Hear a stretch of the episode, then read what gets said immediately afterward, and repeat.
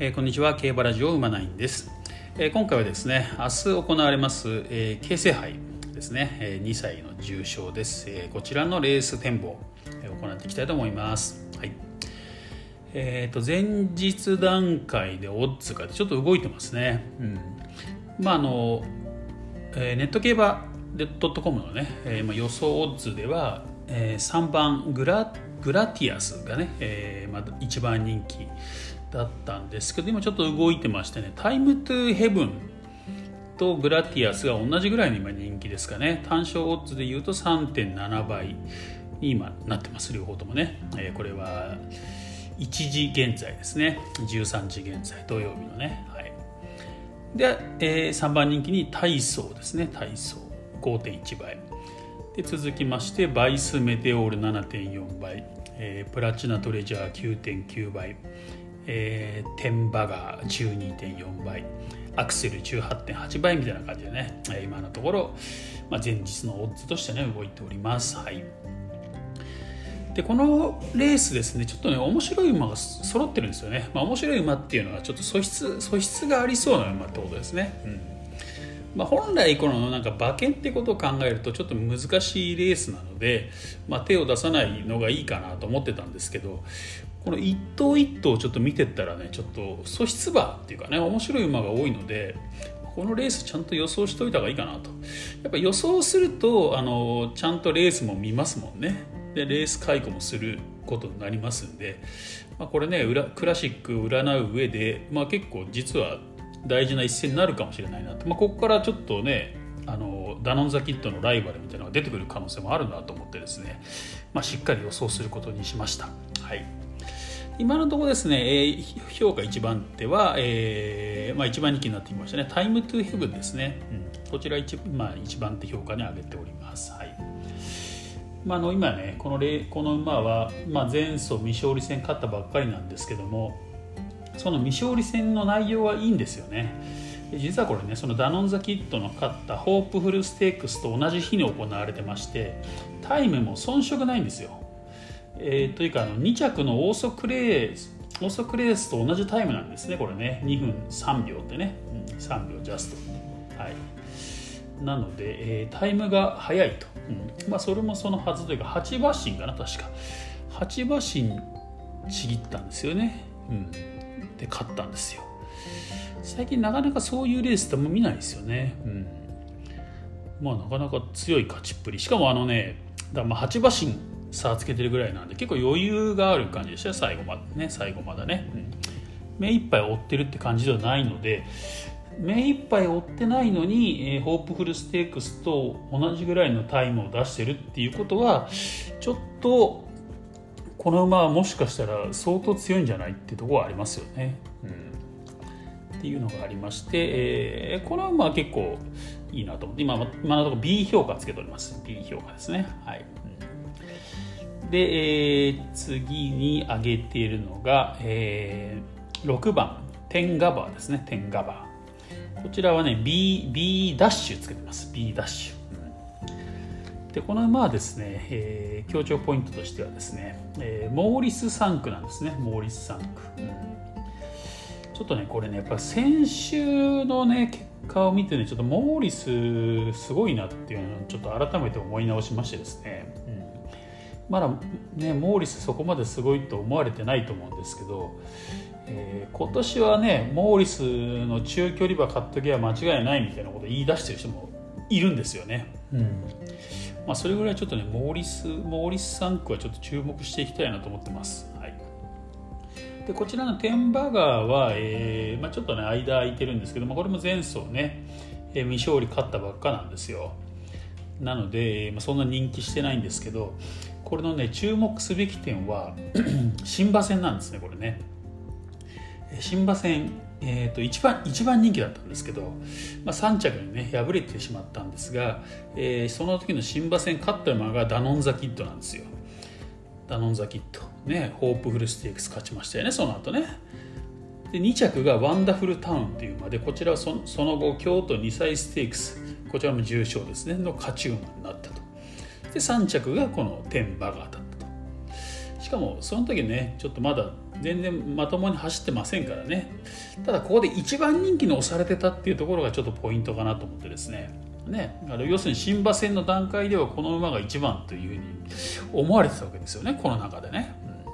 あ、それだけのやっぱ素質の持ち主なのかなというところ。でまあね未勝利戦勝ってね、まあ、ちょっと間空きましたけどね、うん、まあまあなかなかいいレースはしてましたんでちょっとこの馬狙って面白いかなと思ってますね、うん、というとこで天馬が BB ダッシュって感じですかね、まあ、B をつけるにはちょっと、まあ、実績が足りないというところでね。B ダッシュということにしました、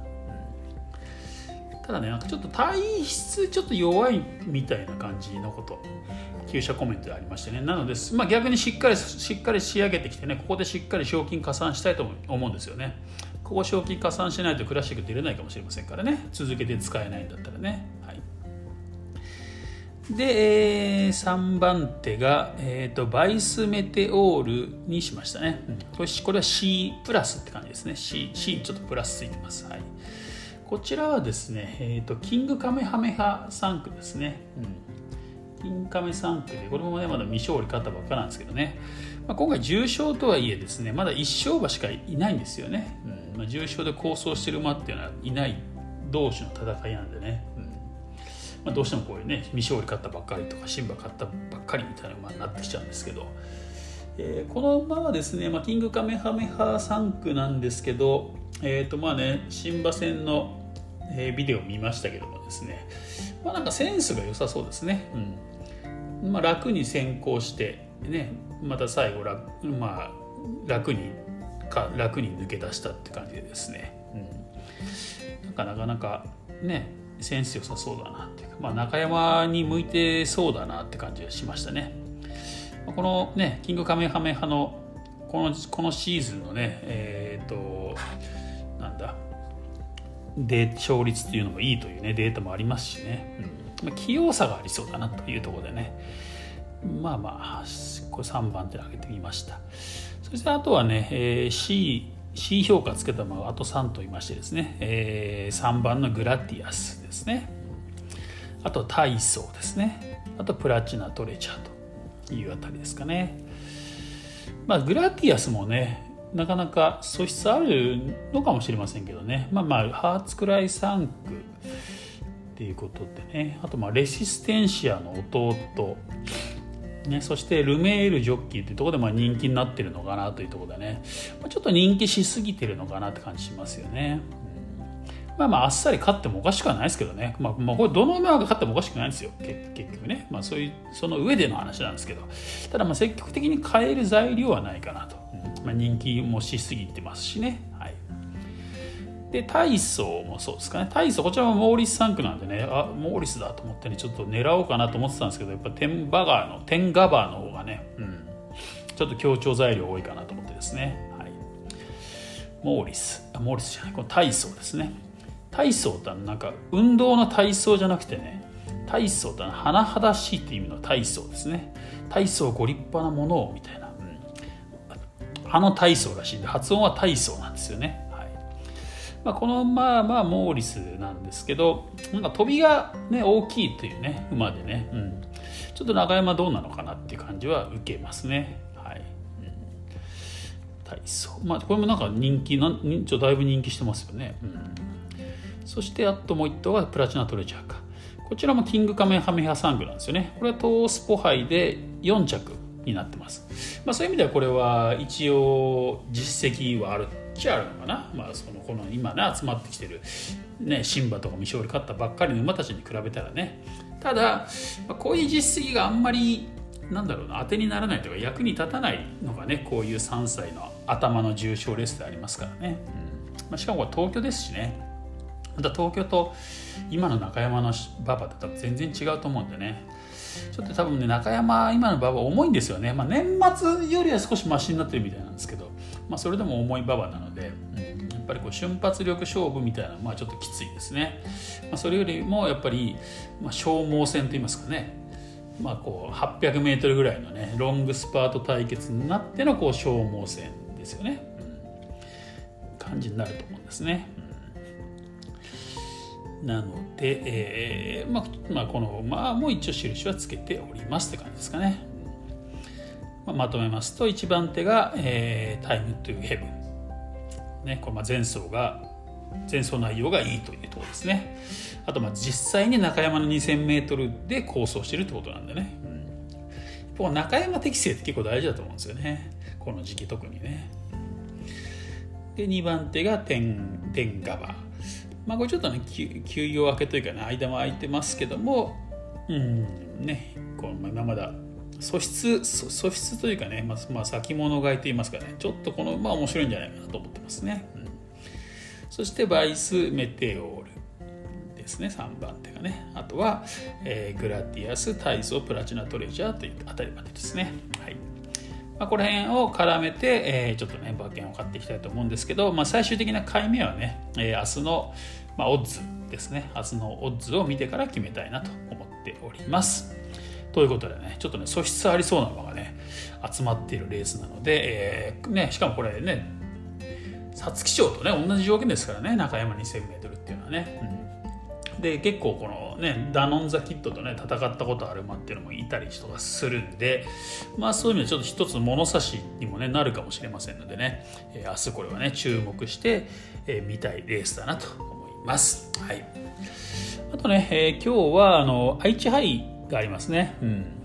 まあ、愛知杯ちょっとねマジックキャッスル狙ってみたいなと思ってたんですけどまあちょっと枠がね大外っていうのとですね。やっぱ今のちょっとな中京の芝っていうのがねどうも先行有利なんですよね。うんやっぱマジックキャッスルってねやっぱりこう刺してくる馬だと思いますんでちょっとババババ合わないかなと思ってまあ能力の違いであっさりいってしまう可能性もあるんですけどまあちょっと怖いなと思ってですね。うん。まあ、ちょっと怖いね、まあ、まあ、すごい注目はしてるんですよ。今年注目してる一頭ではあるんですけどねマジックキャッスルね。はい。まあちょっとレ、馬券は買わずに、まあ、レースだけしっかり見たいなと思ってます。あとまあセンテリオもねちょっと期待してますけどね、まあ、これもまあ1番人気2番人気ですからね、まあ、馬券的なうまみもありませんので、まあ、無理して買う必要はないかなというところです。はいということで、えー、本日は以上です。それでは今週も競馬を頑張りましょう。またまた明日お会いしましょう。